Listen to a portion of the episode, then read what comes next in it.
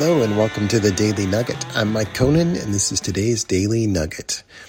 Well, we're talking about the character of God and we're talking about the grace of God. And the Bible tells us that God is full of grace uh, and he shows mercy. Uh, mercy, meaning, of course, that he doesn't hold uh, what we've done against us uh, and doesn't give us what we deserve for what we have done. And grace, meaning that we get something that we don't deserve. So we not only have mercy, which takes away the bad, but we also have grace, which gives us the good. Uh, and it, the heart of it all is uh, the bottom line is being treated, uh, loved, and honored and respected um, simply because of what someone else has done, not because of what you have done. And this is uh, the craziness of the gospel of Jesus Christ. This is the craziness of the Christian life. And to, to, be honest, this is the call of the Christian.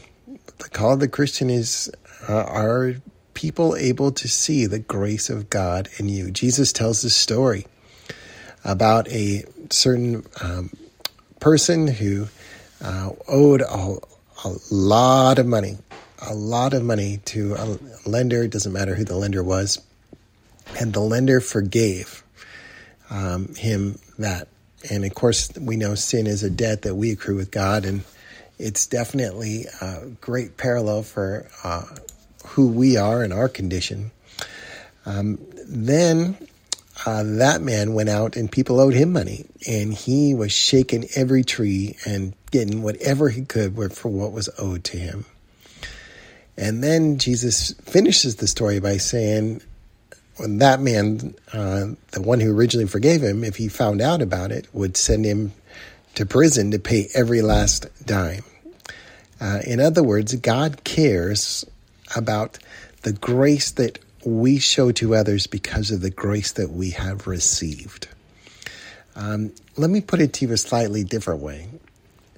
If you don't know the depths of the grace that God shows to you, if you don't live in that, if you're not thankful for that, if you don't worship God for that, then unfortunately, you are not going to uh, be able to honor Him in the way that He would want by living it. Other way you may know it, you may be thankful for it, um, but for some reason, your heart does not give that same grace to those around you. And that too is a challenge and a problem. And I want to tell you the human heart is not naturally graceful. We're really not.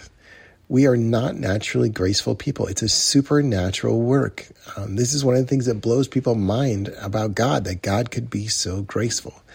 Of course, we've known people in our lives who are full of grace, uh, but that is not the default setting for most of us. Most of our default setting is you do to me I do to you. You do to me, I do to you. You scratch my back, I scratch your back. You punch me in the gut, I'm going to punch you in the gut. And that is how we tend to think an eye for an eye, tooth for a tooth. And that's our default setting.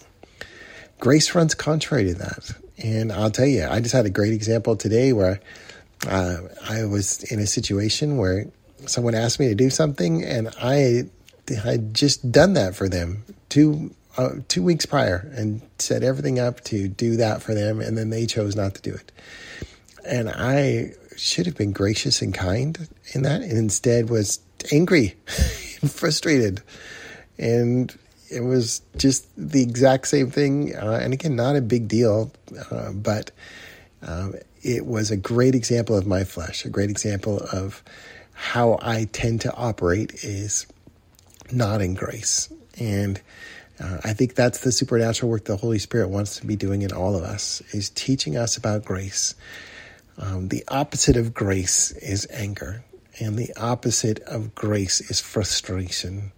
Uh, and so, if we think about the truth of grace, it is found in joy and in forgiveness and in just sharing that joy and forgiveness with someone else. So, maybe there's an opportunity that you're going to get today and this week to show someone grace. And I can guarantee you this. I can guarantee you this 100%. Uh, it will have something to do with them failing you. Uh, it'll have something to do with them frustrating you, something to do with them not doing things the what you exactly want or expected. And it'll be an opportunity to show grace, and you don't have to brag about you showing grace. You just show it. Um, and people do that with me all the time. I have some. I had a, a last story I'll tell you is I had a, a situation where I was helping my son work on his car, and I broke a bolt off in his car, and now it, we're having trouble getting the bolt out, and it looks like we made us have to junk his car because I did this. Now it's not a valuable car, or else we probably would get it fixed. But uh, we're trying to get it fixed now. and We'll just see how it turns out. Anyway, the bottom line is he was gracious and kind about it. He was forgiving and he was ready to move on. Of course, we're going to help him a little bit financially getting the other car that he needs, but it is that moment where you have when you receive grace, it just feels so good when you've made a mistake, when you've blown it, and somebody shows you grace. Uh, even if they don't rub it in your face and tell you how gracious they are, but they are just a gracious person, it, it means a lot. And it's a great way for us to give a taste of the character of God. And I wish I was better at it, and I need to work on it. Lord, help me work on it. Amen.